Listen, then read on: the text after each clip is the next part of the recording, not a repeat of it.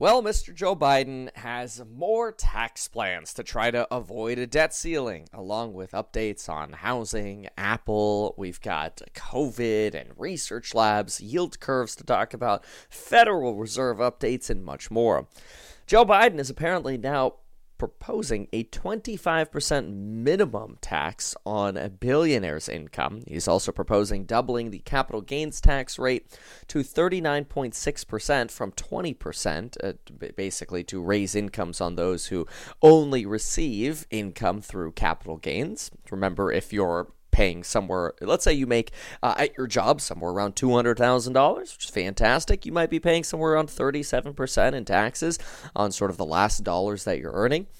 Uh, and that is quite different from somebody potentially receiving a million dollars in long term capital gains from a stock they held and only paying 20% in federal taxes.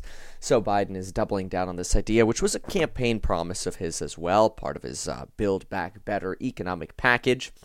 Uh, and uh, personally, I hate to say it, but I think a lot of Joe Biden's plans right now are really just clickbait for debt ceiling negotiations. That is, how ludicrous of ideas can the Democratic Party throw out in front of the mainstream media to pick up so that Republicans can have a heart attack and shout back at those. And potentially the idea is, hey, hey, hey, well, you know, we'll negotiate with you on the debt ceiling, just pull back on a lot of these things. I don't think Republicans will end up being fooled, though. They know they have control over the House. So a lot of these proposals from Joe Biden, I think, are really just uh, nothing burgers. But obviously, this is all just prepping for uh, what's expected to be a somewhat intense debt ceiling raising debate, probably somewhere close to our X date, since Congress always does everything last minute, somewhere around June.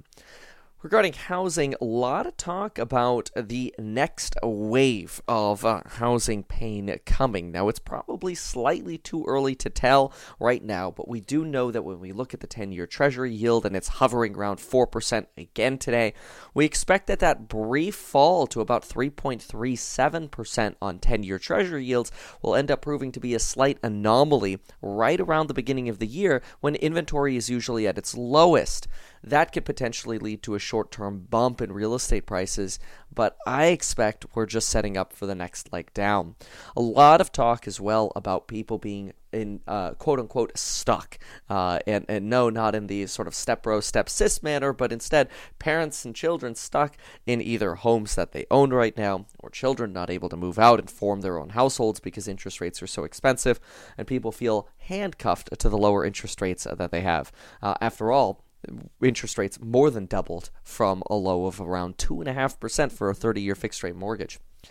Paycord uh, or, or I should rephrase this, a subscriber loss for people cutting the cord, the cable cord, uh, apparently is expected to hit 6 million this year. That is, 6 million people are expecting to cut the cord with their cable providers or potentially satellite providers as well, versus 2022, where we had about 5.2 million cut the cord, so to speak. Uh, that uh, sets up for about another 7 to 8% erosion versus 6% in 22, 4 to 5% in 2021. Remember, ARK Invest has a thesis that a lot of this cutting will actually be a big boon to companies like Trade Desk, uh, which personally I have an exposure to and I agree with. Now, it is making a lot of companies, especially companies like even Dish TV, look like potential value opportunities. However, you have to be very careful when we are in innovative times. It is very common to look at value companies and end up with a value trap. That is very dangerous, where something looks like it's trading for a very low multiple compared to its cash flow, but it's actually trending on the way to bankruptcy. Now, what's remarkable is if you go back to the days of Warren Buffett and Benjamin Graham in the 1950s, in my opinion, because innovation took longer, you had more time to sort of milk the cigar butt of uh, value stocks and trade in and out of them, right?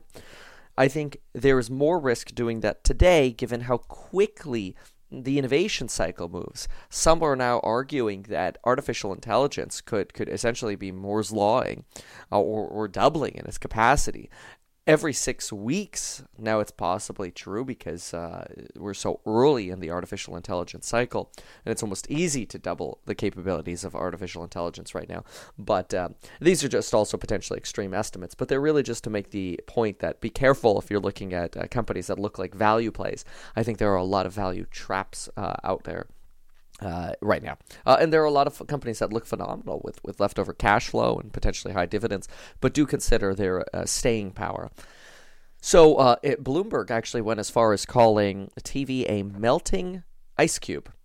And that uh, TV defections may slow, but now with YouTube offering NFL Sunday tickets, losses could actually intensify. So, slight uh, talking out of both sides of their mouth there.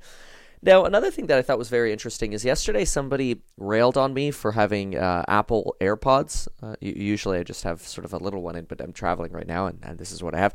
Uh, and uh, I, I, was wondering why why do people hate on, on the Apple audio devices? These are actually pretty remarkable. I used to wear headphones all the time, and uh, generally after wearing headphones for a long period of time, like if you watch my January 6th coverage where I wore a broken sort of beat set of headphones for, for 10 hours and then there were uh, a bunch of uh, bunch of you subscribers who were actually so nice you ended up sending me replacement headphones. That that was really cool. I think there were like four of you who did at the same time. Some really awesome Bose some other beats. I mean phenomenal. Y'all are so wonderful and nice. Uh, and uh, what i found though with my original beats is they would hurt my head after a while uh, because the the band is a hard plastic. Here you have this this mesh fiber, and, and I could almost wear these all day long with without even feeling them, uh, or go on a run or whatever. If you go running with them, obviously this this stuff gets a little schwitzig, so you might want to replace that over time. But anyway. So I was wondering why why is there hate for these? And then I also at the same time picked up on this Bloomberg another Bloomberg piece. Actually, this was a uh, Bloomberg uh, intelligence piece, and they were talking about how Apple AirPods could actually become Apple's third most important product. Uh, there is now analysis that the audio accessory department at Apple could end up hitting $22 billion by 2023, 14% above consensus, with 62% of Gen Z owning AirPods. Now, if uh, there are multiple different kinds of AirPods, you know, the little things that are in your ears that always fall out. I can never keep the little white things in, they always fall out. Uh, so I, I prefer the larger ones, but then again, these are a little harder to travel with. But anyway, uh, AirPod average selling prices right now in 2022 sit at about 181. Those are uh, that's $24 actually less than what we saw in 2021. However, we expect to get those asps back to around $200, especially with the Maxes. And sales for for AirPods could eventually end up surpassing iPad sales. I personally thought that projection was insane uh, because I mean, after all, I mean these are like 500 bucks the other ones are like what 250 bucks. But iPads, I mean, the cheapest iPad's what 349 bucks right now for a, sort of the old school iPad. Uh, I mean, maybe I suppose. I actually, now that I think about it, if the cheapest iPad's around 349 bucks, that makes this more expensive than the cheapest iPad. That's insane. The iPad Mini sits what five six hundred bucks. If you get the iPad Pro, maybe that's where my head is. The iPad Pro, which I generally prefer, uh, which is what I'm using right now, uh, this thing's like fifteen hundred bucks. Once you're looking at you know uh, LTE and and uh, the a little bit of a storage upgrade. Uh, but then again, not everybody's going to be getting the iPad Pro, so maybe it's actually a very interesting idea. And personally, I love Apple. Uh, it's it's one of a, a, company that I have large exposure to. But one of the fascinating things to me about Apple as well is their ability to c- consistently come up with a new product vertical uh, that uh, that that uh, like for example the audio department that ends up becoming some remarkably incredible uh, revenue driver, uh, like Bloomberg is arguing here. So phenomenal, and Apple's got insane margins. So personally, when it comes to let's say VR headsets, I know there are a lot of people who are very excited about Meta, you know, Facebook. Uh, however, they just dropped their prices because their their products are uh, not selling. Uh, so there are, uh, you know, Mark Zuck's having to drop prices for his, his 3D headset. And I wouldn't actually be surprised if Apple ends up coming out with a substantially better product. It is expected to come out later this year, more expensive, somewhere around $3,000 per headset. I think that's a little extreme. Uh, I think it's going to be a little bit more of a sort of, uh, dare I say, luxury item, but maybe one of those things where it's like, cool to buy, but then you don't really use it that much. If Apple can figure out how to get people to actually use virtual reality more often, whew, that could actually end up being a huge other vertical for Apple. I personally wouldn't price it into my fundamental analysis, but I, I would consider it icing on the cake. Uh, I consider that sort of a margin of safety for some of these phenomenal companies. It's kind of like how I try not to price in things like, you know, an Optimus robot or, or whatever other crazy revenues that could potentially come to Tesla. Those are more just icing on the cake. Uh, and, and another topic that was somewhat interesting here is that uh, on uh, biosafety labs, there are 69 biosafety level 4 labs in the world. Uh, level 4 lab is very similar. Well, it's basically the level of laboratory that the Wuhan Institute of Virology uh, is and was. Uh, the There are 69 of these facilities in the world. And there's a lot of talk right now about how these uh, level 4 labs actually cost somewhere around $1.25 billion to build but there are 15 different organizations that advise on biosafety, but none of them actually have the authority to set standards, safety standards for any of these biosafety labs. And so there's a lot of talk now about how lab leaks are potentially totally possible for COVID because there's no one regulatory body saying, hey, here's how to regulate safety for biosafety labs. They're basically self policing. Kind of crazy. Regarding the yield curve, there's obviously a significant yield curve inversion right now. Uh, some say that's because of the Federal Reserve's dot plot. Others say it's a, just a straight up harbinger of recession coming. 10 year Treasury yield now at 4%, and the two year sitting over 5%.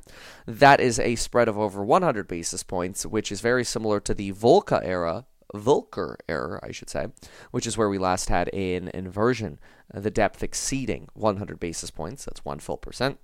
Policy rates, of course, right now haven't even hit 5% yet, so uh, maybe some more work to be done.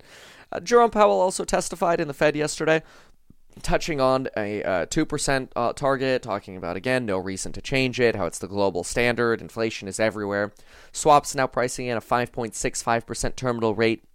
Uh, however, Jerome Powell yesterday did sort of walk back some of the ideas that 50 basis points was already decided. He said, we have not decided yet what to do regarding 25 or 50 basis points at the next meeting on the 22nd.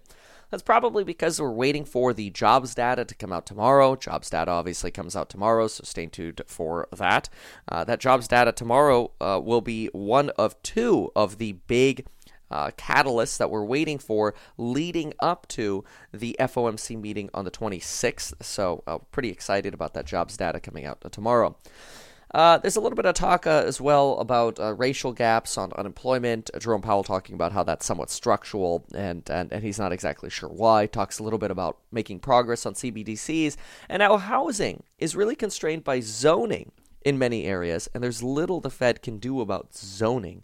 Yeah, no kidding. Tell me about California. Zoning in California is just, uh, honestly, I think quite mentally like stupid you on one hand for I'll just give you a quick example because it's always fun to rant on California and I'm allowed to do that because well I, I, I ran for governor in California and I tried to bring logic and plans. Uh, I don't know, I came in second and rec- out of recall candidates. I guess logic doesn't work too well in politics. But anyway, let me give you an example of not logic. State of California says, hey, we want everybody to be able to convert their garage into an ADU. Well, guess what? Which is an accessory dwelling unit, like a little apartment. Well, guess what most cities are now saying? Uh, well, we'll let you do ADUs as long as they're not in a high fire area. Oh, okay. Where are the high fire areas? Oh, here's the map. Oh, that's the entire city. Exactly. it's like it's so stupid. It's it's it's like oh, I, I politics just drives me nuts. But uh, I've just uh, I've just resigned to to to laugh about it. I love covering politics because it's so ridiculous, but I also try to find sort of the truth as much as possible, and uh, that that's challenging in politics. But anyway, that gives you a little bit of a of, of a rundown, sort of i I'll call it a roundup of some of the the wilderness stuff happening in the last few days here. Now we got to touch on crypto and some of the insanity regarding crypto. We got to now hit Silvergate's bankruptcy, or should I say their liquidation, the Bitcoin ETF, and updates regarding that. I'm going to talk a little bit about Peter Schiff's son. Yeah, and we're going to talk about Coinbase, what just happened with someone over at Coinbase, and what did it have to do with uh, some potential theft going on at Coinbase. A little bit of a warning sign for those of you if you use Coinbase. So, first things first, a few days ago, we actually covered Silvergate Capital. We pulled up the balance sheet for Silvergate. And one of the things we complained about with Silvergate was the massive pain on their balance sheet. I mean, we showed that their total assets fell from about $15.4 billion to 11.3. Not only that, but they totally removed any valuation of their intangibles, which was basically a sign that they were writing their brand down to nothing. Their total liabilities dropped as well, but then again, the spread between their total liabilities and assets fell to less than $600 million, whereas previously it sat at around double that. Uh, and a lot of this was due to the write down of really bad investments. In fact, a lot of people are saying, hey, this is, see here, the losses, for example. This is what happens when you end up borrowing short but lending long. You end up taking the L when interest rates change and you end up going bankrupt. Loss on securities, loss on derivatives, impairment of intangibles. I mean, massive write downs here at Silvergate. Well, Silvergate has now announced that they plan to wind down operations and liquidate the entire bank. Remember, Silvergate was a community bank in California that was uh, uh, that basically hopped on the crypto bandwagon, and the idea was that hey, this was going to be a bank that would create on and off ramps 24/7 for individuals.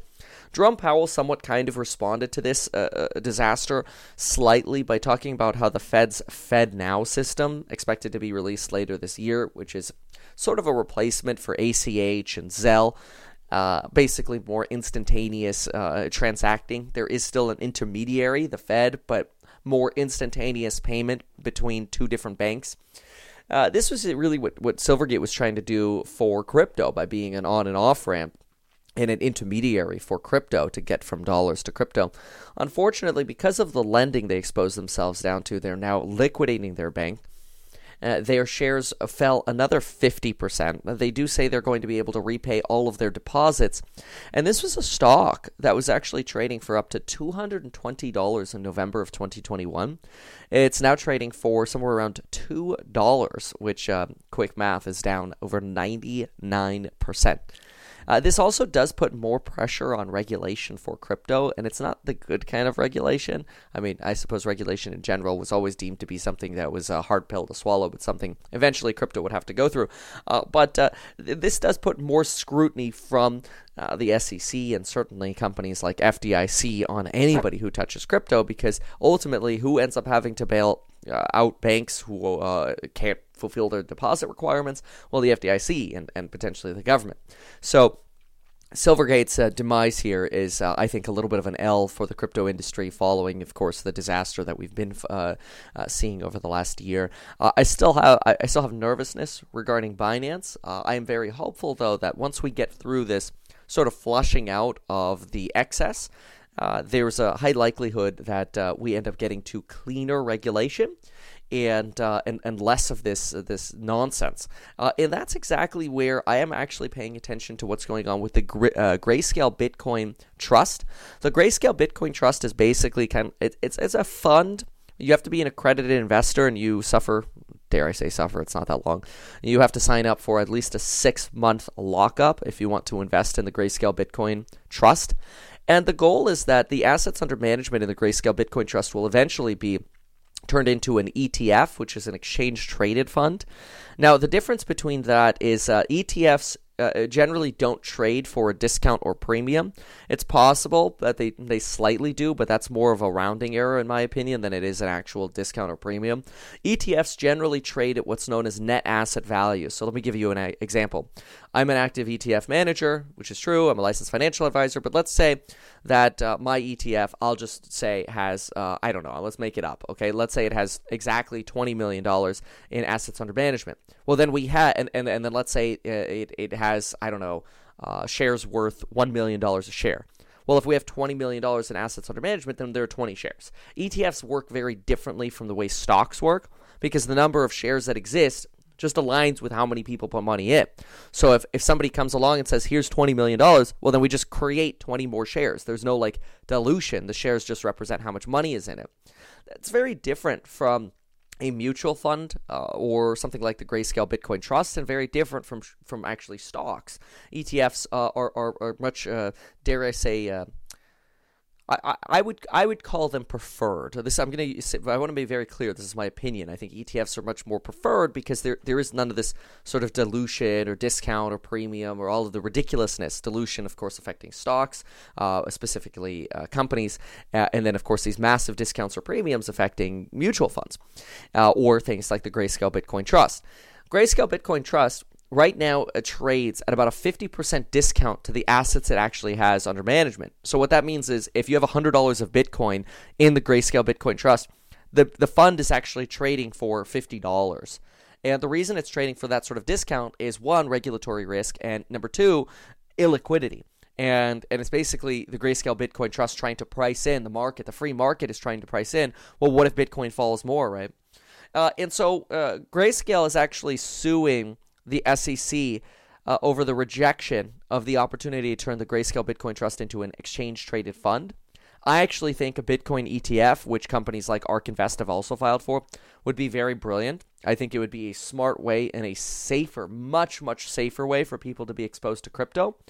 Uh, the regulation over the uh, storage of, uh, of uh, crypto assets would be uh, substantially more scrutiny based, or in my opinion, safer for individual investors than individual investors having to worry about, you know, cold storage versus uh, exchanges. Then you have exchange risk. Then you have uh, cold storage risk, like losing your, your your coins. You know, there's actually a joke on Reddit that the guy who lost like 400 million dollars of uh, crypto on a hard wallet uh, because he threw away his laptop. Uh, there was a joke. It's a joke, but it was it's funny well, maybe not, but anyway, it was circulating that he spent $2 million to basically dig up the dump where he threw away his laptop or where he thinks he threw away his laptop. And he finally found his hard wallet, was able to recover his coins, only to realize that what he thought was $400 million of Bitcoin was actually just Bitcoin cash. And uh, he only had $400,000 of value after having gone into debt by $2 million to actually recover this hard drive. And now he's upside down $1.6 million. And anyway, the the point of that is that's a sad story. There's some humor in it, but it's to argue that it's not easy. If you have your money on exchange, it's convenient, but uh, you know now you have exchange risk. If you have your money on cold storage, what if you lose it? You know, and I know a lot of people are like, "Well, that's your problem. You should put it next to your gold bars and your guns." But uh, again, you know, it's it's there's risk.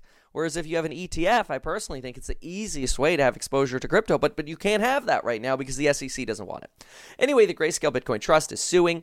Uh, there's the potential that uh, the court right now is leaning towards actually vacating the rejection, which would be fantastic for the Grayscale Bitcoin Trust because then it would go back to the SEC, and the SEC would either have to approve the Grayscale Bitcoin Trust to turn into an ETF or uh, reject them again with with uh, potentially a different reason that they pull out of their butt. But personally, for crypto investors, I think one of the best things that could happen would be us ending up getting a crypto based ETF. I think it would be phenomenal for crypto. It, it would be a very very bullish moment. I did uh, end up having dinner with Peter Schiff and his family yesterday. I'll say uh, Peter Schiff's son is uh, super into Bitcoin, brilliant guy. Realized, obviously, I mean, anybody could have known this, but both of them are very libertarian. Big government is nearly always bad. A smaller government is much better, or potentially no government. I mean, our, our conversation ended up turning into the potential for the privatization of fire departments and blockchain based arbitration of disputes, which is something that's been theorized for a very long time the, the blockchain arbitration of disputes. Uh, uh one of the issues we ended up running into was what if somebody loses a dispute and doesn't pay? Uh, and uh, what if the assets that are now arbitrated through blockchain are actually real assets and, and, and can't be traded, uh, like, for example, a house or a car. Uh, even though the title can be traded through blockchain, you, you, you the physical possession of it can't. Uh, and so then, then we kind of, the conversation briefly devolved into the idea of, well, then who has the militia? And they were joking, like, oh, is, is the militia going to, going to start a department? Are they going to start wearing uniforms? Should we call it a police department? so uh, anyway, really really fascinating discussions. So uh, anyway, it's very interesting to see uh, Peter Schiff, who's obviously very anti uh, Bitcoin, uh, and then his son sort of take the opposite position of being very pro Bitcoin, uh, but both of them being anti government. anywho, so you know another thing that I thought was fa- fascinating was that Apparently, a man uh, was hacked. Uh, a person named Jared Ferguson was hacked uh, on uh, having his money on exchange with Coinbase. Allegedly, the individual uh, had, was uh, a victim of being SIM swapped. SIM swapped. Let me say that correctly. Apparently, Jared Ferguson is now suing Coinbase for over ninety-six thousand dollars in losses because his phone was hacked. SIM swapping is basically where somebody calls in your cell phone provider and ends up uh, requesting a new SIM because they allege that they lost their phone, they impersonate you, and uh, then they uh, can use that phone to uh, basically they would need then your username uh, uh, for let's say your Coinbase account. They reset the password for your Coinbase account, getting a confirmation text uh, I would imagine they'd have to have some kind of uh, access as well, then maybe to your email, but maybe not. I mean, in theory, if, if you have somebody's login email and you SIM swap to get a code, you could just reset your password on the page, uh, log in, and then transfer your crypto out.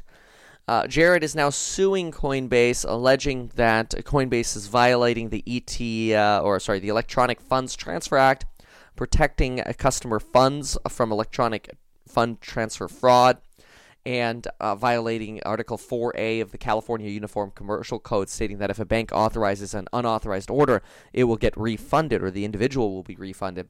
However, Coinbase is not a bank and uh, doesn't uh, fall under the same sort of regulation as banks do. Therefore, it's likely that unfortunately Jared might actually lose uh, that case. So uh, this is leading, of course, to a lot of debate about uh, crypto security, and of course, a lot of people make the argument again in the crypto space: "Hey, not your keys, not your crypto." Uh, of course, that's easy to say, but it, it is it is not the most convenient thing to have uh, uh, your your coins off exchange if you're trading them, right? So uh, I do I do empathize. Well, I, sh- I, can't empathize. I haven't lost money to, to one of these. I, I sympathize with uh, with people who end up losing uh, money on on exchanges, especially uh, if there's there's hacking involved, because you know you, you might want to be trading from uh, either uh, stable coins to actual crypto assets uh, like Bitcoin or Ethereum or otherwise.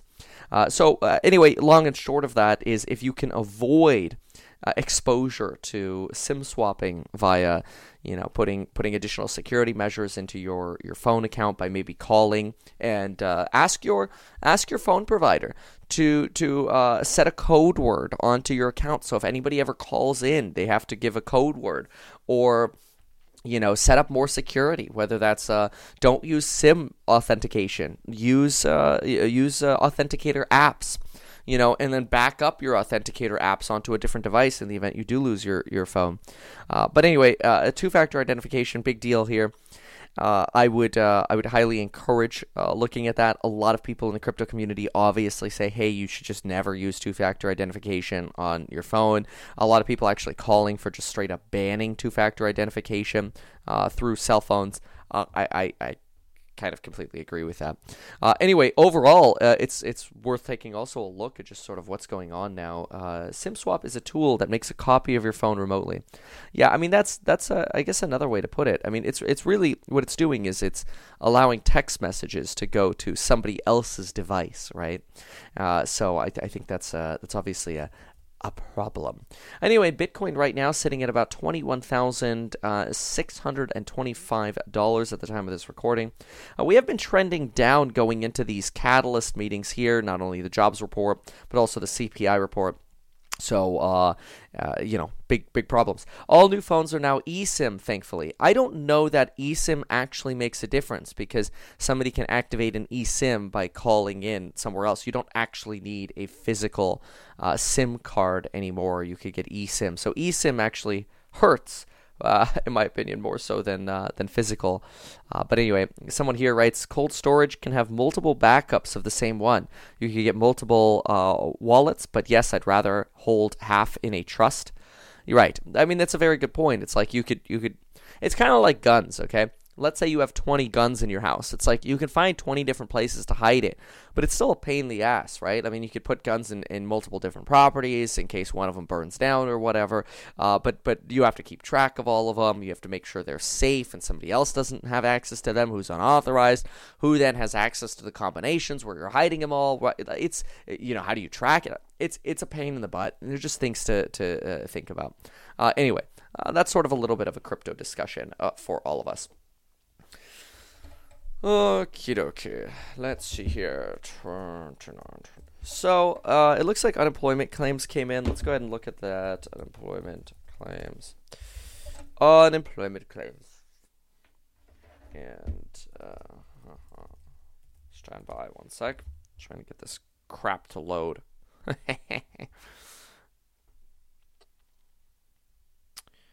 um, okay, okay.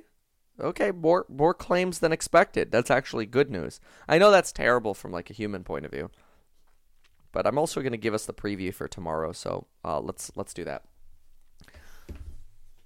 All right.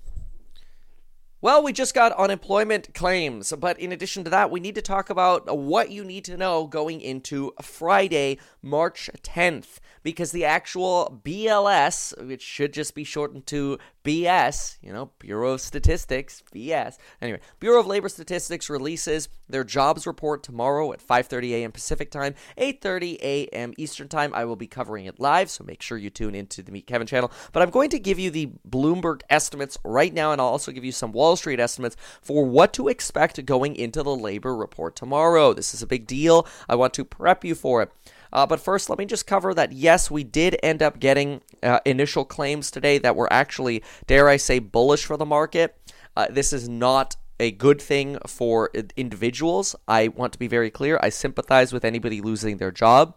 I don't think it's fantastic for people to lose their jobs. It is unfortunate that going into recessionary environments, unfortunately, the likelihood of people losing their jobs increases, right? That's sad. Uh, uh but anyway, so what happened today? Well, today we got initial jobless claims that came in. Uh, the expectation was 195,000. Uh, the prior read was 190,000 in claims. Sitting below 2,000 is uh, is er, sorry 200,000 is still showing a pretty strong labor market. We did just finally come in with claims of 211,000. 211,000. That is uh, more jobless claims than expected by uh, about six ish percent. That's actually good news for markets. Uh, you do have continuing claims that came in higher than expected as well continuing claims coming in over uh, 1.7 million continuing claims. We're sitting at uh, the actual number here 1.718. The expectation was 1.660. Now, what I'd also like to tell you is the revision uh, the prior read was 1655. That was actually slightly revised down to 1649.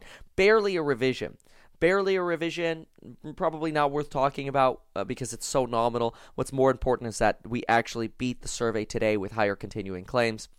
Uh, it, and again, this is what the Federal Reserve is trying to engineer, right? So the sooner we get job loss, the sooner we could say, okay, we're in a recession, and the sooner we could get over this. Now, I hate to say it, but it's kind of like ripping off a bandage. Right now, it just feels like we're kind of like peeling up the edge of the bandage, and we're just like a child. We're like, man, it's like, I don't know why mommy put a bandage on like the hairy part of my arm. you know, it's like you're kind of feeling it up. It's like, it hurts, it hurts, it hurts. It's like somebody just needs to come along and go, it's like, ah! Uh, but but nobody nobody wants to because it's just it's painful, right? So we're just kind of sitting here, going, uh, well, maybe if we just keep peeling it, eventually it'll go away, and, and maybe it'll hurt less in aggregate, but it'll be it'll be more annoying for the longer period of time. I somewhat feel like that's what's going on with the economy. If we had to compare it to a crusty bandage, uh, maybe just take a few showers and it'll just just wash off. But anyway, tomorrow's numbers very important. So last month in January. We had an absolutely insane read from uh, the labor report. We had 517,000 jobs. Now, that 517,000 jobs was expected to be mostly a joke. Uh, dare I say a joke, but it was it was terrible.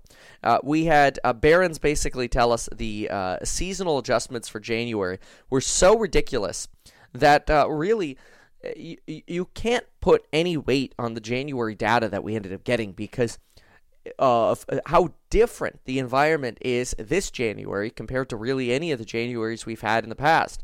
Now, I don't want to come across as suggesting that this time is different. I mean, every single year, January is considered seasonal adjustment month.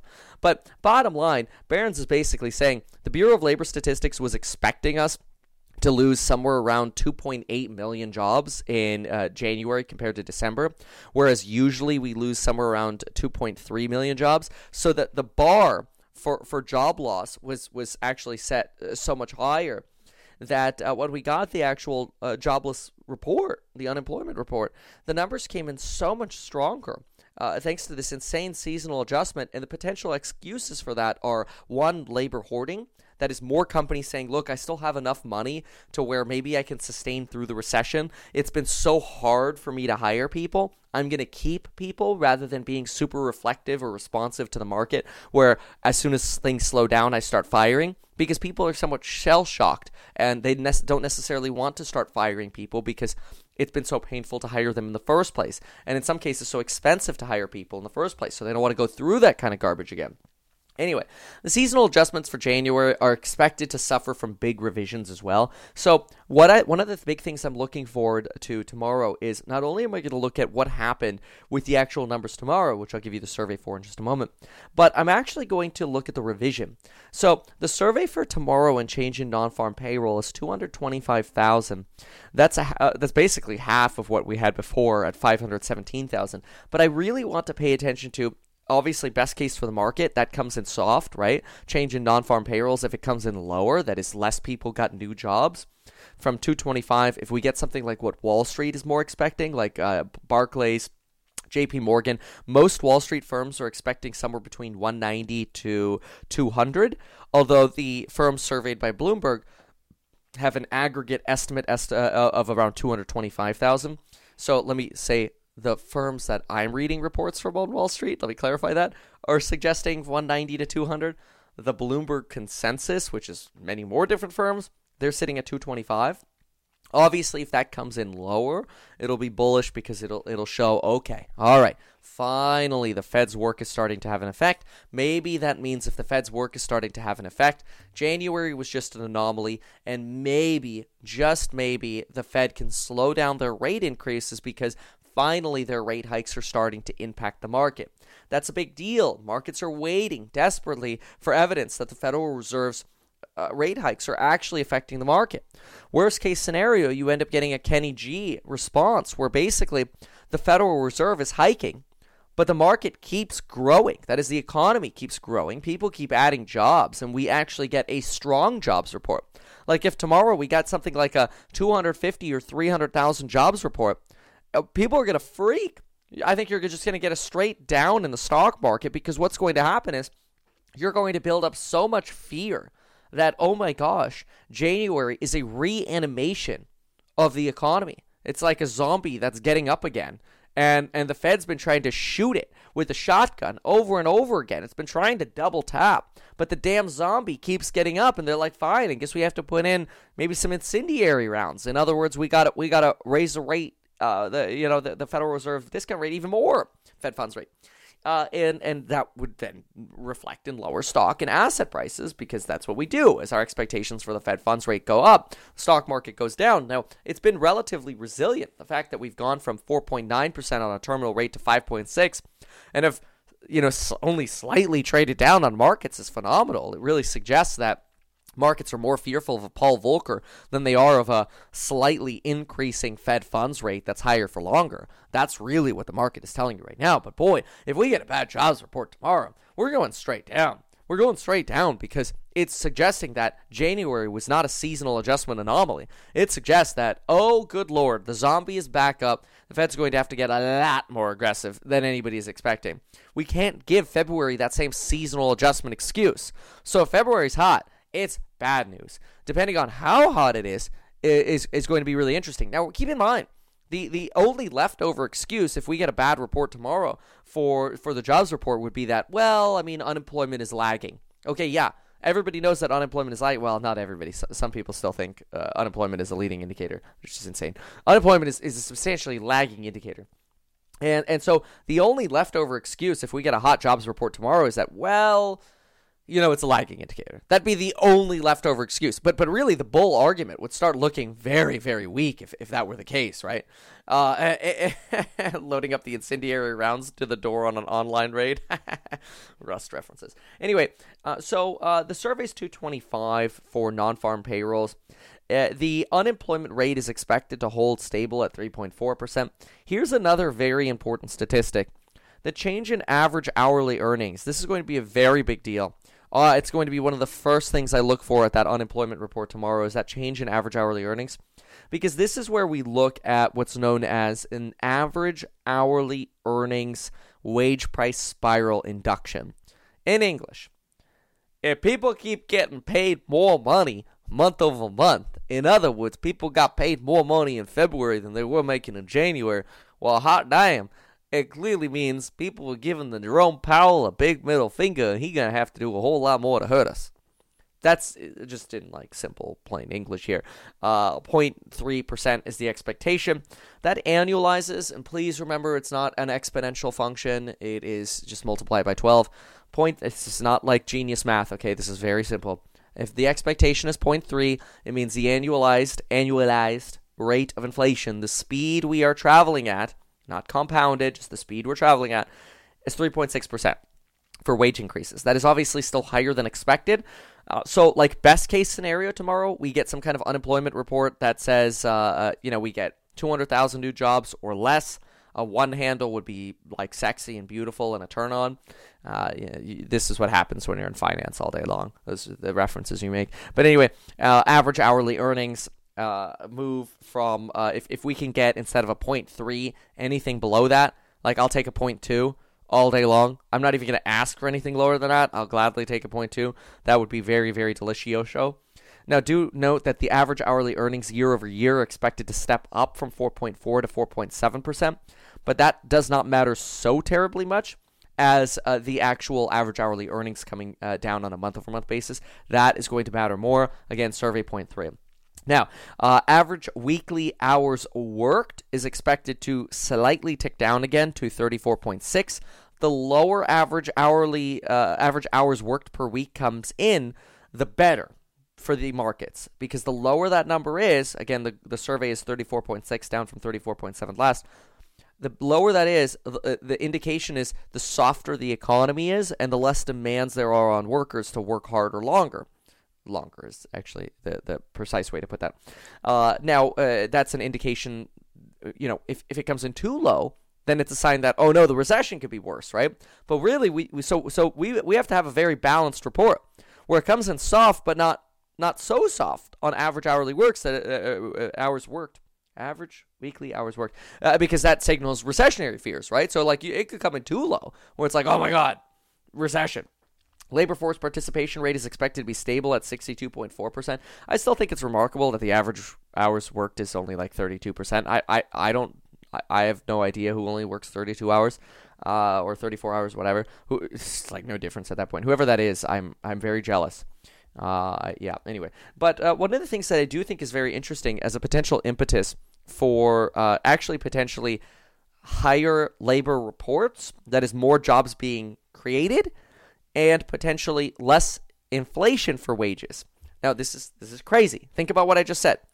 More jobs created but less inflation. Okay, well how does that work? Well, what it means is if we continue to get more leisure and hospitality and airline hiring, air travel services, hotel, whatever, if we continue to get more hiring in that sector, we're going to see a higher jobs report. But if more people are available best case scenario, here's like your your ultimate best case scenario, right? You get a, a consistent with survey jobs report. A lot of those jobs are in retail and hospitality and travel, but the average pay is going down. Uh, or, or like the increase, the rate of increase is going down, right? People aren't making less money. They're just making more money at a slower growth rate, right? But here's something very interesting. Take a look at this. This right here is uh, an article on more women rejoin the workforce, lifting the economy. Now, I think this is really interesting because the article goes through and talks about how American women are staging a return to the workforce.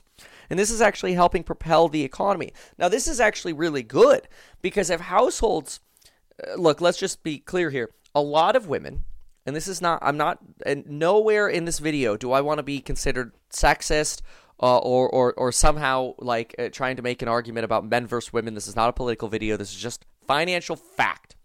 Financial fact is that more women stayed home to take care of children during the pandemic because childcare was either deemed unsafe or unavailable.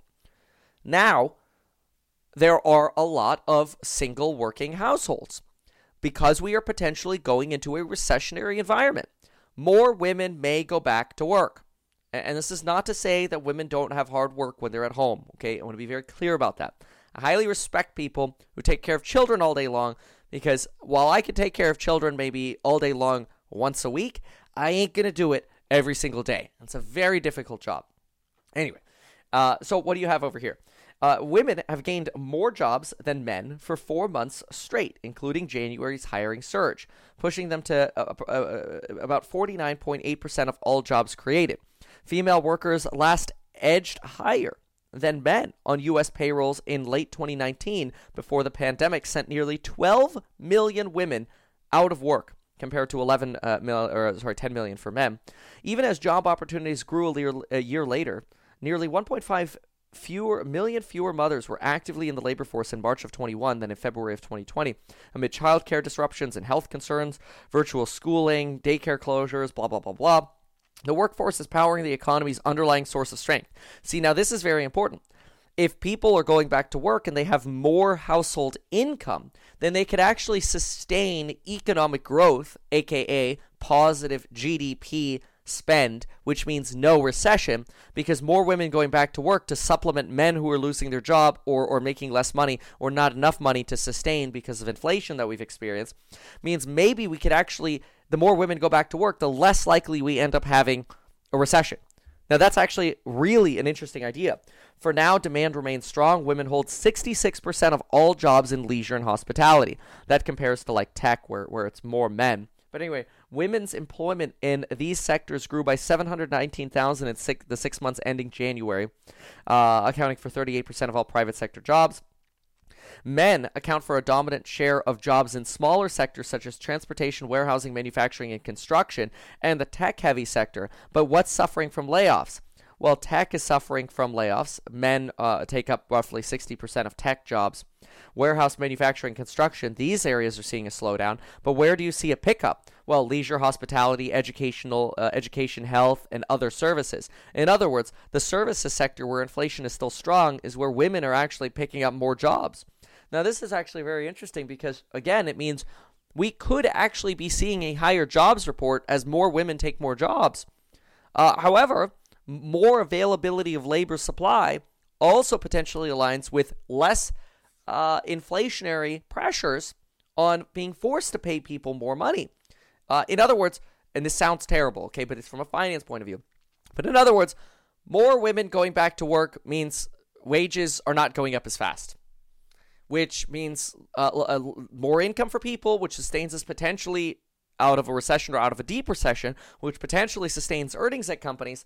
Uh, but it also helps us remove the risk of a wage price spiral. Remember, a lot of these uh, uh services industries are still behind, well below trend for uh, employment growth because of the pandemic. Healthcare is back to 2019 levels, but we should have another 900,000 jobs in healthcare if it hadn't been for the pandemic because so many people retired or whatever. So uh, here's just sort of an anecdote. If you think there's going to be a recession and realize your husband or partner is in a highly sensitive sector, you might decide, well, I better try to work more and not quit or just get a job in the first place. Nursing, blah, blah, blah, blah. Uh, article goes on. A job paying $10 an hour might not be attractive for women struggling with school schedules, an economics professor says, but if the same job starts at $15, $16 per hour and offers benefits, she might take it. Uh, interesting. I found I'm in a much okay. Here's just sort of an anecdote of a woman who says, you know, I, I feel more value in my life when I go in and add value at a job, and then I go home to add uh, value to my family rather than solely uh, being with, with kids all day long. Uh, but but anyway, uh, yeah, it's it's very interesting. And again, this this is not this is not an argument about you know the the gender pay disparities or whatever. Uh, it, you know, again, it's not designed to be a political video here. This this is just fact. But the fact of the matter is, this is fantastic news, right? More income for households means a shallower recession. It means less EPS pain for companies, which is a big fear of markets right now, and it potentially also means more uh, uh, uh, likelihood that we're able to avoid a Paul Volcker uh, rug pull from the Federal Reserve because uh, of uh, of a lack of a wage price spiral impetus. So this is actually all fantastic news. I expect a lot of insight tomorrow from the labor report. Again, that's at 5:30 a.m. Pacific time. 8:30 a.m. Eastern Time. I will be live streaming it uh, live, just like I live stream every morning. Hopefully, you'll join me for sort of the day's finance news every morning. Okay, next topic. So we've now talked crypto. We talked uh, jobs. Uh, that was somewhat bullish. Now we got it. Uh, why don't we talk about something a little bearish? Yeah, let's do that. Sorry, Gary. Give me about um, 30 seconds here. So I got to pull up a video as well. See somewhat your comments. Thoughts on CPI next Tuesday? Uh, ask me Monday or Sunday. I don't know. Uh, you know, I think the uh, really the BLS jobs report will give us a little bit of guide on how to feel about that inflationary impetus. Hmm. That's just my thesis right now. So we'll see. Uh, then we've got uh, Nikki T tweeted. Okay, let's see. Let's take a quick look and see what Nikki T had to say. We, we love our boy Nikki. What'd you say, Nikki? Mm-hmm. Thank you for pointing this out. Okay, let's see. Nick T. Nick, Nick, Nick, Nick, Nick. What did he have to say? Uh. Nick T just tweeted Due to revised seasonal factors, a model of underlying trend inflation produced by the New York Fed multivariate core ticked up to 4.9% in January after initially being reported to have been around 3.7% at the end of 2022. Yeah, I mean, just just reiterates the noise of, of these changes in, in seasonal factors. And it just, again, it, it reiterates how annoying these seasonal adjustments are. It's like, it's like the data is already not super believable but now you change all the, the standards with all these adjustments. It's like, good lord. We'll just have to see. I mean, tomorrow will be a first example. Yeah. So, anyway. All right. Here we go. We're ready for this. All right. Let's talk about the Bears. Mm, I love me talking about some Bears. All right. Stand by. All right, give me like 10 seconds.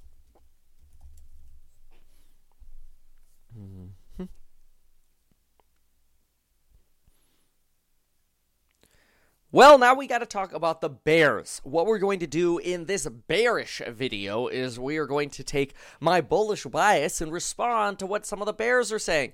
We're going to talk about BlackRock. We're going to react to video from a chief economist interviewed by CNBC, and we're going to see what people think about the terminal Fed funds rate.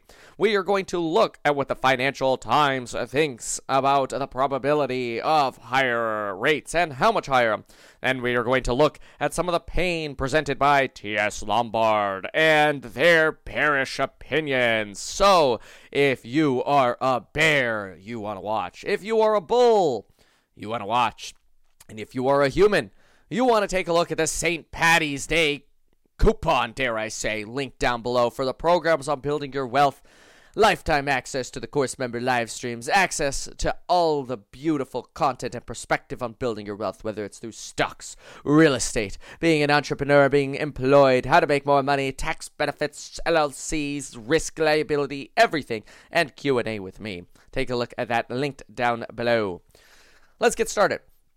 BlackRock and Mr. Rick Rieder thinks it is reasonable that the Federal Reserve will easily get to a 6% terminal rate. Markets are presently, at the time of this recording, pricing in a 5.65% rate. And now BlackRock believes it is not only reasonable to get to 6%, but also stay there for an extended period of time, potentially as long as a year. The probability of a half point increase from the Federal Reserve is now sitting as high as 73.5%, according to CME FedWatch tools. That is not great for the March 22nd meeting, and it is a big boon to the Bears. Unless, of course, we get 25, and if we've been pricing in bearishness, then that means moon. Okay, maybe not quite moon, but it would be positive. Anyway, it does show that the 50 BP hike is very much on the table. Uh, BlackRock is uh, really comparing the U.S. to uh, uh, to, to a chemical like polyurethane. Now, I, I think this is sort of a weird comparison, but but he says markets can be stretched, bent, and stressed and flexed without breaking. Uh, and, and and really, a six percent rate shouldn't break our financial institutions or our financial systems, which are very strong. So while it's bearish to argue for 6%, he's really saying like the odds of us really breaking something by going to 6%, not that high. Now it's also worth taking a listen into uh, what uh, this uh, this particular interview here from CNBC I think is uh, pretty fascinating. So let's let's jump into this here and we'll listen to this together. Okay, ready for this? Needed. Here we go. Uh, what we're missing right now is some guidance that says how much is going to be enough. Because Powell has clearly said where we are, where we were telling you we're going, is not enough. And I think the one thing that uh, Steve and other uh, people haven't mentioned is the guidance that the Federal Reserve report itself gave us. It said that given the kind of policy rules that people have been using to assess different types of policies, we need rates somewhere on the order of six and a half, seven percent to get enough of a of a slowdown in the economy I, I just like to say what the Fed is talking about is this Taylor rule. The Taylor rule, as you can see on screen here, adjusted for current conditions, suggests a Fed funds rate closer to 7%. This is basically the, the Federal Reserve has about four or five different versions of the Taylor rule they use. And the Taylor rule really says you could be at a terminal rate of 5%, you could be at a terminal rate of over 7%. And it just depends on which measure of the Taylor rule you're looking at. I don't know how much it really matters. Back in the COVID pandemic, the Taylor rule actually told the Federal Reserve that they should go negative. So when you hear Taylor rule, think about it like a suggestion. But I would pay more, I would give more credence to what the Fed is actually saying, which is look, hot jobs, hot CPI report, rates go up. Softer expected, 25 and pause sooner. Simple. We'll see. Let's keep going. Get us back to 2% inflation. Those numbers are not even on the table right now. And I think the message is yet to come. And we might actually see if the disinflation story uh, disappears on us and the economy actually is hotter than we thought, we may be seeing 6 and 7% numbers uh, between now and the, the, middle of the year. Yeah, we were. I, Steve and I both thought we were just uh, talking to Professor Taylor about this not not a couple of days ago. I think he was at six percent, Bill. But um, either way, it seems. Let's talk about kind of the, the yield curve inversion. The 10 year yield at uh, 4% now. I, I, have to like think every time I say these numbers because we've been whipsawing around so much. So you're saying we're going to 6, maybe 7% on the Fed funds rate. The 10 year is now at 4% and not going back to the highs we saw in the fall. Have we started the process whereby the higher the Fed funds probability goes, the lower the 10 year yield might go because it's so concerned about where that growth trajectory is taking us? One of the things to keep in mind is that the Fed is not focused on the inverted yield curve. They're focused on what it really means for the economy. If we have a slowdown in inflation, people really adapt their expectations, adapt their behavior, and we get the kind of soft landing they're hoping for, we have lower 10 year rates. But if we have a crash and a hard landing, we also get the, the lower 10-year rates. The, the, the, the, the Fed itself, of course, prefers that soft landing, and they're hoping that through this jawboning and early jawboning, they're going to be able to get people to change their behavior early enough so that we avoid that hard landing. But the, the, the, the inversion of the yield curve gives us two scenarios, and, and which scenario is going to be. Uh, let me just pause there before he talks about the two scenarios. Uh, what what's really important to remember about the ten year yield curve is the ten year yield curve crashes housing, right? The, the, or, or the 10 year yield. The more it's around 4% or higher, the more pain you have in real estate. Now, the Federal Reserve, to some extent, to some extent, wants real estate to soften, because as Robert Shiller tells us, the wealth effect is most affected by real estate, which means if real estate values come down, people finally stop spending money. What has the Fed always told us? They want to control demand. By reining in demand, they can rein in inflation. They cannot solve supply chain problems. They can only fight demand. The easiest way to do that is crush housing. So, in my opinion, the more the Fed teases the idea that we're going to go higher for longer, the higher the 10 year goes. The higher the 10 year goes, the reason it goes up is because people think, well, if we're going to go higher for longer, then maybe I should wait to buy bonds. Less people buying bonds, higher yields. Higher yields, more pain for real estate. It's simple. The only way that 10 year goes down is when, yes, either we are in a recession and the Fed has accomplished getting rid of inflation, or we're going in for that soft landing and inflation is going away without a recession. But until then, the more the Fed says higher, longer, higher, longer, higher, longer, the more these 10 year treasury yields go up, the more pain you have for housing. In my opinion, it's very simple, it's very clear. Let's keep going. Upon how credible the Fed statements are and how much Wall Street takes it to heart. Probably one of the worst pieces of news, Steve, this week was the unit labor cost and productivity report, or maybe it was last week. But when it shows that for the quarter, um, unit labor costs, I think we're still 6.5%, productivity is now falling. So it's now showing evidence of labor hoarding, you know, that firms are just reluctant to let people go, which means inflation is higher uh, for now than it otherwise would have been, and that we could end up seeing more hikes and then a deeper downturn resulting in the next, I don't know what the time frame is now, 6, 12, 18 months. I mean, this is going to be a long period of waiting, waiting, and waiting for uh, these conditions to fully set in. Uh, Kelly, I've given up a lot of my optimism here, but but one thing I've not quite given up just yet is my optimism on productivity. Um, and and I can we can go through that. I think you and I probably should do a segment on this down the road. But uh, right now, there's a lot of volatility in the productivity numbers because we had this surge of productivity at the beginning of the pandemic when some of the lower wage and lower productivity workers uh, were let go, and now they've come back. So I'm not quite ready yet to give up the ghost. I think we've maybe had some improvements in productivity from different business processes that have come out of COVID. So I'm a little bit, I remain optimistic on that front. I don't think we're quite giving that up. What does concern me, though, is the issue of whether or not we have enough workers in the workforce. And that was discussed. And, and I think that we are still several million short of where we should be relative to having. And, and quick note there this is actually where my talk about women coming back to the workforce uh, from that Wall Street Journal article is really important.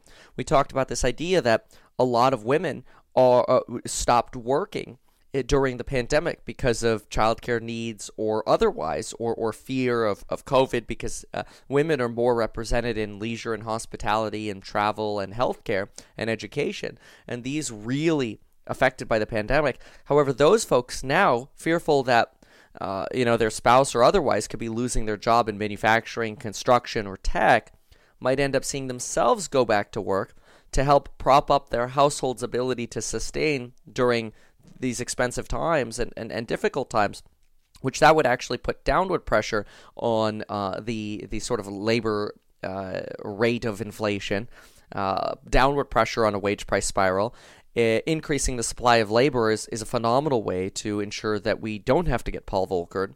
But uh, uh, you know, it, it certainly uh, does indicate, hey, yeah, going going through a little bit of a tougher time. But hey, if we could fill those jobs, we can remove that labor tightness. Fantastic. The Federal Reserve's that much closer to a soft landing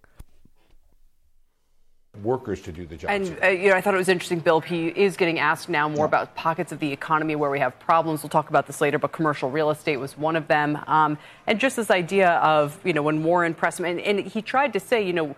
We don't think we have to have a worsening labor market to bring inflation down. Yeah. But I'm not sure that's true because it's now unit labor costs that are driving inflation higher. This is not about the supply chain anymore. Um, this is directly see, a, an issue of the tight. See, see what Kelly's saying here, right? It, it, the labor cost is the problem. It's labor cost inflation is the problem. How do you solve labor cost inflation? You increase supply. Well, we are seeing a surge of supply. The leading indicators, no matter what that jobs report says tomorrow, the leading indicators are telling us the supply of labor is surging, regardless of whether that's women or men. Look at the earnings calls from companies whether it's Lyft, Uber, Chipotle, Starbucks, right? We've gone through this before. Don't want to sound redundant. The leading indicators are saying the supply of labor is rapidly expanding. There, it seems unavoidable. Well, Kelly, you have to watch out that the unit labor cost is an aggregate number. There are some companies that are really doing quite well in keep in keeping their costs down and changing their, their business models and, and using technology to make workers more productive. Other parts of the economy have lagged behind on that, and so you have this big spike in um, unit labor costs, in part because we are seeing the flip side of the huge uh, uh, downward drop in in uh, unit labor costs at the beginning of the uh, of the of the recovery. But one thing you have to keep in mind is that the disinflationary forces have are still in place that, cut, that going all the way back to the last 10 years because technology and the changes in globalization are changing the way business models are going about doing their their their, their business. Sure. And I think what, going forward, we're going to see that we will have uh, better profits and better uh, uh, results if we can keep up the pace of productivity growth. And yeah. I think Steve is absolutely right. Productivity is really the heart of what the future is going to hold for inflation. Yeah, very very good points there. Uh, that companies are now, and if you read the earnings calls uh, or just listen to me give you the summary of them, uh, you, what you'll find is almost every single company. I mean, even Costco, which has massive labor expenses, uh, every single company that I'm looking at, they're not talking about raising wages. They're talking about yes, wages have gone up, but you know what they're talking about?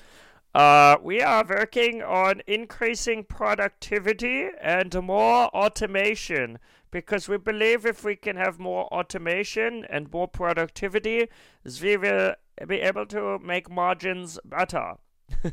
right? Uh, that's uh, that's that's a lot of what we're seeing right now, uh, which I think is phenomenal. Uh, and uh, it, it, actually is somewhat bullish. Now uh, we do need to look at a little bit of what um, T.S. Lombard is saying. They are a pretty classic traditional bear here, and you know, as as much as I like to you know, put on my bullish hat. I have to be realistic, so I always always pay attention to the bears.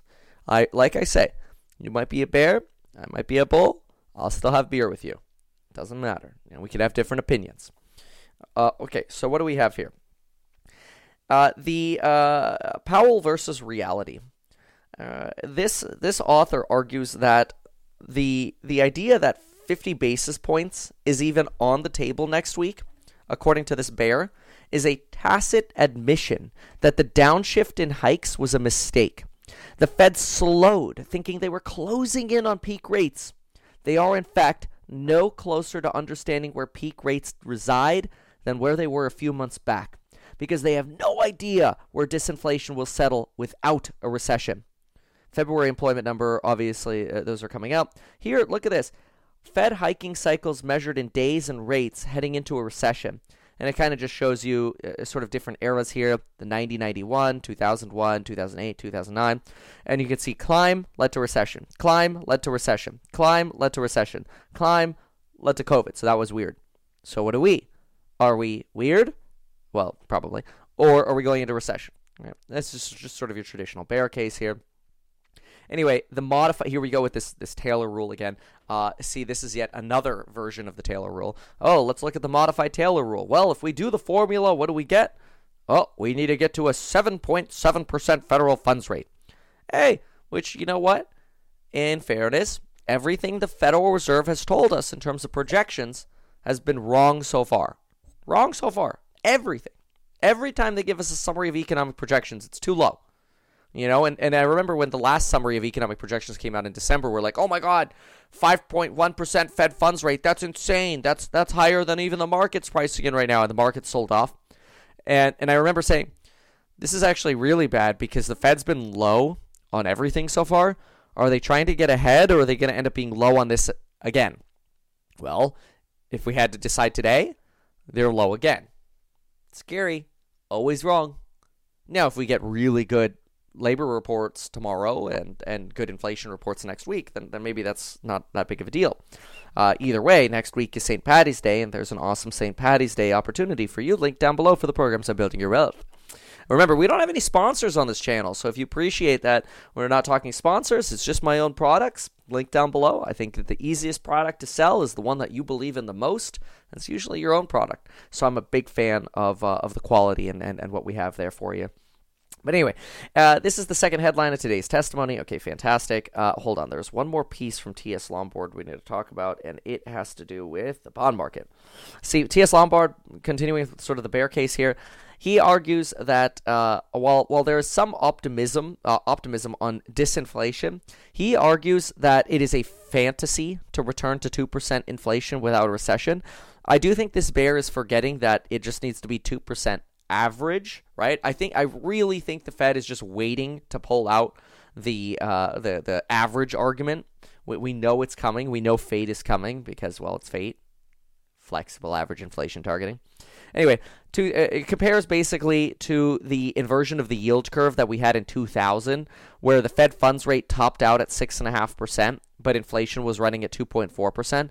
Now inflation is running at six percent and we're maybe going to top out at 5.1, he's basically like, yeah, right.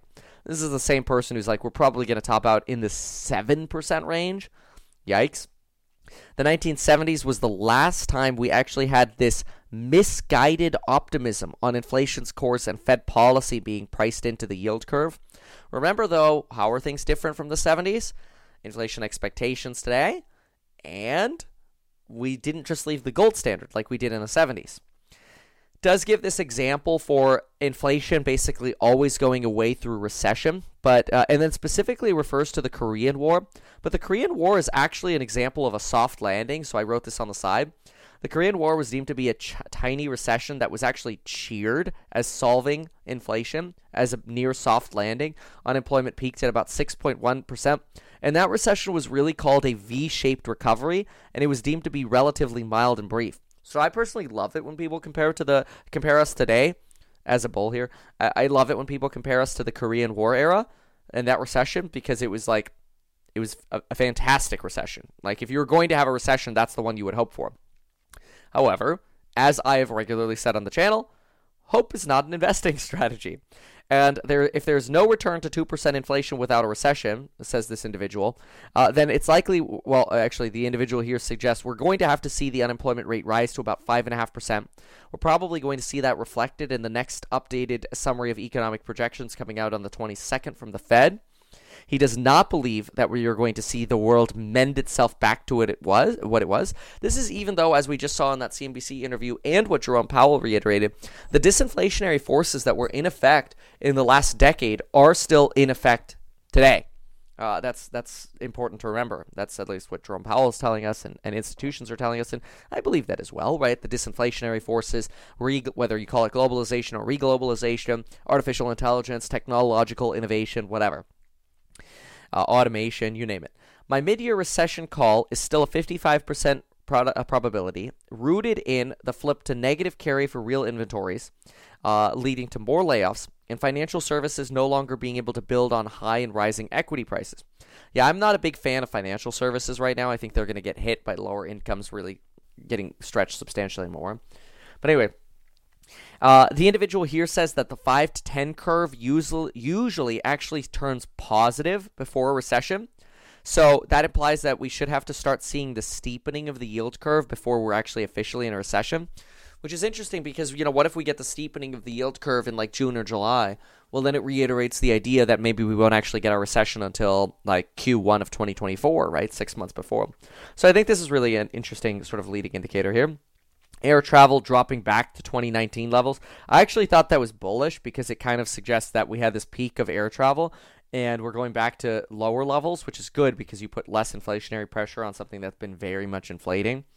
Uh, a little bit of talk about how we're seeing less financing of inflation, lower loans. We saw a lot of credit being pulled in the middle of 2022, but you're actually seeing less financing happening right now. Uh, the market remains convinced that the world will repair itself back to pre COVID levels. According to this bear, it won't. Ignore the chatter about no recession needed. You know, I, I don't know that we can say that oh, we're definitely not going to have a recession. I just think the question is like, what stocks can you hold on to that will do well through hopefully what will be a mild recession? Now everybody says every recession is going to be mild, but so so we don't know how deep it'll get. But I I mean personally, what I'm just seeing with with not only the excess savings people had, not to be compare, uh, confused with excess savings rates, but also with wealthier folks and businesses spending through the recession. I think you could really set yourself up with pricing power stocks that'll do well through a mild to moderate recession. I don't think anything does well in a bad recession, so so that is something to keep in mind. But yeah, I don't I, I don't know that we have to believe in immaculate disinflation, uh, which this individual calls a fairy tale, basically a fantasy. Uh, as long as we have a trend down and we're not getting Paul Volckered, uh, I remain bullish on pricing power style stocks. Yeah, I really like big PP. Uh, the bigger PP, the better. I just I just want PP all around me. Uh, and, and, I think that's very, very important. Uh, but uh, you know, this this is your bear case, and I think the bear case has good arguments. Uh, I pay attention to it. I don't think those arguments are strong enough, like they were in January of 2022. Uh, that's that's really when we had leading indicators letting us know that poopsie doopsie was coming. But uh, anyway, that gives you a little bit of the bear case in terms of what's going on with the Bears. All right, next up, since we just talked about the Bears. I talk about the Bulls. so uh, we're gonna talk. We're gonna look at some surveys and what's going on with uh, with the Bulls and some surveys. Uh, this should be pretty interesting. So stand by. All right. Mm-hmm. Okay. Now we've got to talk a little bit about the bull case. And one of the things propping up the bull case, in my opinion, is what some surveys are showing about the allocation to equities relative to bonds and uh, cash. Now, there are two surveys we're going to look at. We're going to look at a Bank of America survey, and we're also going to look at a JPM survey. JP Morgan Chase. Now, what I think is very interesting as well, before I hit those surveys, is there's a lot of talk right now about potentially patiently going back into markets. Barclays starts off by suggesting that maybe you can patiently go back into markets. Specifically, they prefer EU stocks versus US equities. They're advising care at current levels, but I thought this paragraph here was very interesting. The rates equity paradigm of last year may be changing, with equity markets now responding more to improving growth, meaning they are in a better place to cope with higher rates. Right? Think about that. If growth maintains, we could get through higher for longer. We think stocks can continue to climb in the wall of worry as sentiment slash positioning are more cautious post the February consolidation. Terminal rate expectations have been recalibrated to realistic levels, and earnings are holding up better than feared. Oh my gosh, this is like a like this is like beautiful hopium here. Like I'm I'm just getting turned on by the amount of hopium this this this piece is giving me. Now remember, I I cover the Bears, I cover the Bulls, but this is very interesting because they're making this argument that hey, if so many people are on the side, it's actually really hard for you to have a, a, big leg to the downside if so many people are already sitting on the side. And we're calibrating to the idea of higher for longer. And we're calibrating to the idea that, okay, guess what? We're going to have higher interest rates. And, and as long as earnings hold up, we're happy. We just look for pricing power stocks. We just go find our PP and then we, we you know, ride our PP. We ride our pricing power stocks uh, through the recession. They do uh, uh, say that, uh, look at this. I'll just read this. Earnings are holding up better than fear and investors who missed out on the rally have dry powder to chase the rally. Interesting. However, we're advising care. There is no free lunch. Yes, there is uh, a lot of liquidity on the sidelines. For now, uh, Barclays is keeping a risk on bias. And of course, uh, uh you know, that while there could be a big downside, they argue, quote, we see little risk of a sharp reversal in positioning given the current moderate exposure. So they're really making the argument like, dude, so many people are bearish. Like, you have less downside now with how many people are bearish. Now, they do argue that it looks like the Federal Reserve U-turning is far off. The self self-induced recession may be the price to br- to pay to bring inflation down, uh, and macro is certainly volatile and and unclear right now. Uh, but look at this sentiment here sentiment is not so complacent anymore. Uh, this is the fear greed indicator, where basically lower is more fearful. And you're seeing a change in trend. I drew these little red lines here. So this circle I'm making on the left here shows you people getting more fearful. Now people are very slowly becoming less fearful. So you got a trend over here. At the same time, global activity rebounding. Look at this rebound in global activity 2022, straight down basically. And now you're getting that inflection point in global activity. Very fascinating. So this Barclays piece was phenomenal.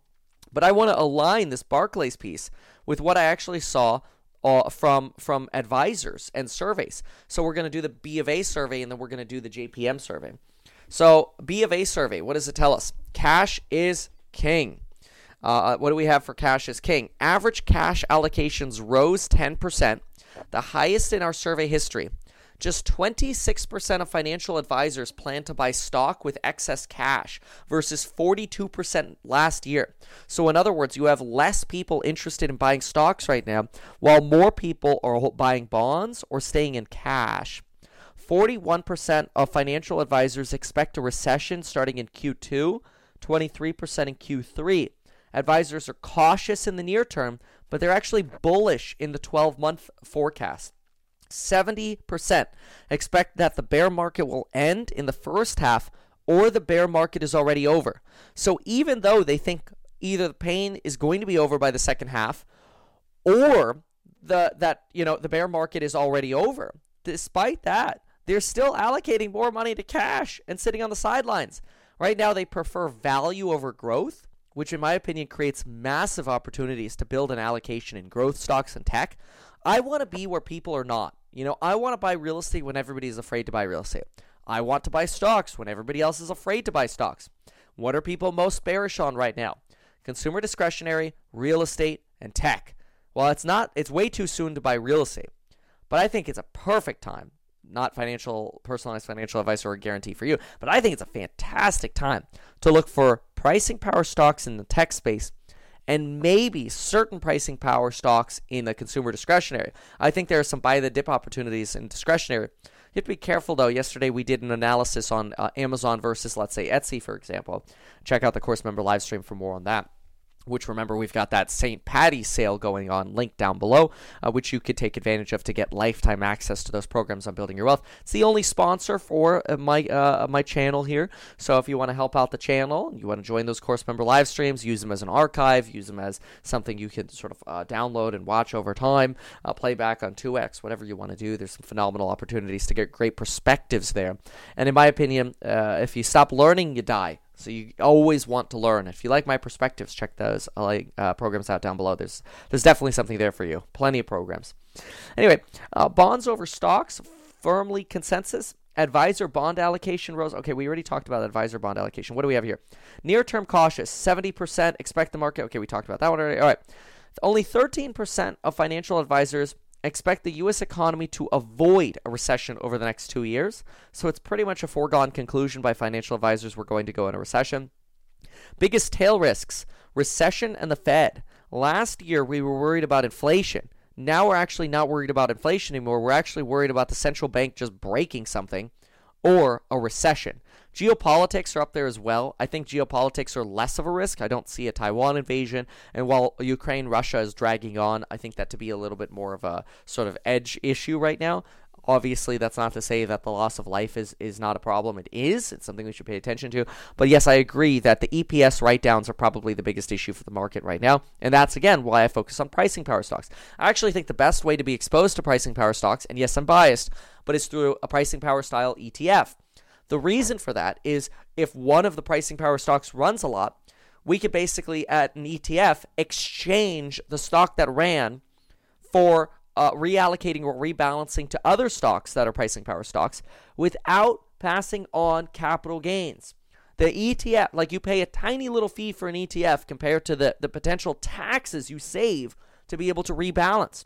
You know, one stock doubles and you sell half of it at a massive gain, you're paying like 30% in taxes in some cases instantly, depending on short term, long term, or whatever.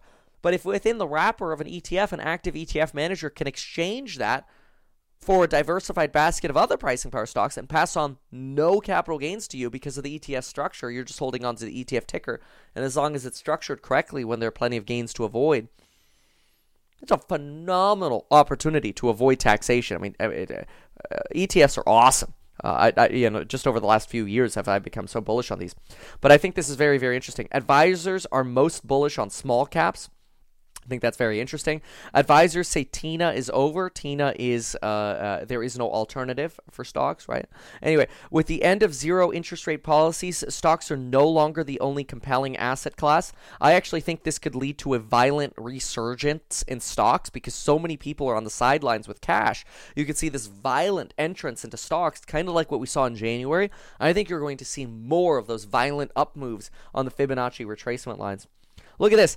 Equity allocation is sitting at the lowest levels in our survey history. Here's the Bank of America survey going back to 2017. We're sitting at the lowest equity allocations, around 57% here, where usually we're well above 60%. Find that very interesting. Uh, some other charts here. Look at this. Look at this. This is a very cool one. This is extreme bullishness for stocks, which is bearish, right? And we were at that level at the end of 21 extreme bearishness for or, or stocks, which is actually bullish for buying stocks. You saw that sort of at the end of 2012 over here. So this can go very low below trend. But look at where we sit right now. We're sitting very close to that green line over there. So I again, I like buying when other people are fearful, right? Warren Buffett, be fearful when people are greedy. 80% of clients have higher cash balance than before COVID. Clients are looking to either stay in cash or buy bonds with excess cash, so they're not super bullish on uh, on stocks. However, look at this. Financial advisors advise caution in the near term, so more cash and more bonds. But in the long term, what do they advise? Bullishness on stocks. This is really uh, fascinating, in my opinion. Advisors also expect the Fed to be less hawkish than what the Fed is pricing in. Uh, some suggesting with a higher likelihood that we're already in the recession or downturn era. Uh, this is uh, financial advisors really expecting to see that recession Q2, Q3. I think that could really push out to potentially Q4. But also look at this 2023 could be a good year for active management. Hey, we were just talking about that. Passive is crowded. Bank of America saying passive investments are crowded right now. Active actually is not very crowded. Again, potentially suggesting active ETF management could be a good idea. Single stock buying out of equilibrium all right. Let's now jump over to, for a moment, uh, I want to jump on into uh, the uh, JPM survey, and we got to jump on over to the course member live stream. China reopening, somewhat positive. Okay, this survey kind of keeps going on, but the, the most important parts we've already hit. I want to look at the JPM survey, and then we're going to get to our course member live stream. Okay, ready for this? JPM survey. Uh, this is this the survey? This is, yeah, they're initially somewhat okay. Here's the survey part. So look at this survey. What is your current equity position or sentiment in historical terms? Look at this. In historical terms, most bearish, 0 percentile, to most bullish, 100 percentile. The vast majority of people are sitting over here in the 20 to 40 percentile. That's somewhere around 42% sitting over here, 18% sitting in the middle. A much more of a bearish bias than bullish bias for stocks right now. Are you likely to increase or decrease equity exposure over the coming days? The blue line is planning to increase equity exposure. Look how low it is. Only 30% expecting to increase equity exposure in the coming days. Look at this. Which asset class do you expect to perform best over the next three months? Equities, only at 8%. People are very bearish on equities right now. Folks, that's buy time, in my opinion. That's freaking buy, buy, buy time. I'm going to do some buying today. I've decided. I'm I, I, I I'm gonna I'm gonna do some buying today. I like buying, but anyway, um, oops, that's my uh, uh, anyway, there you have it. So uh, yeah, wow. Uh, I think personally, these surveys are making it very very clear uh, that uh, you have uh, a lot of uh, excitement, in my opinion, for people who are contrarians most people are so bearish right now on this idea that this EPS recession is going to be so painful. So what I like to do is I like to look at this these surveys and say, okay, well if positioning is very bearish and people are focused on cash and bonds, then I want to be looking for pricing power opportunities because I think pricing power opportunities are going to do the best in a potential recession, focusing on higher income businesses and higher income individuals. But also, if people are mostly bearish right now, maybe now's that opportunity, especially leading into these uh, the, this this uh, era here of um, of uh, pain uh, as we wait for these uh, these data sets to come in. You know, jobs and CPI and that. So anyway, that's my take. Really appreciate y'all being here, folks. Thanks so much, and we'll see you in the next one. Goodbye.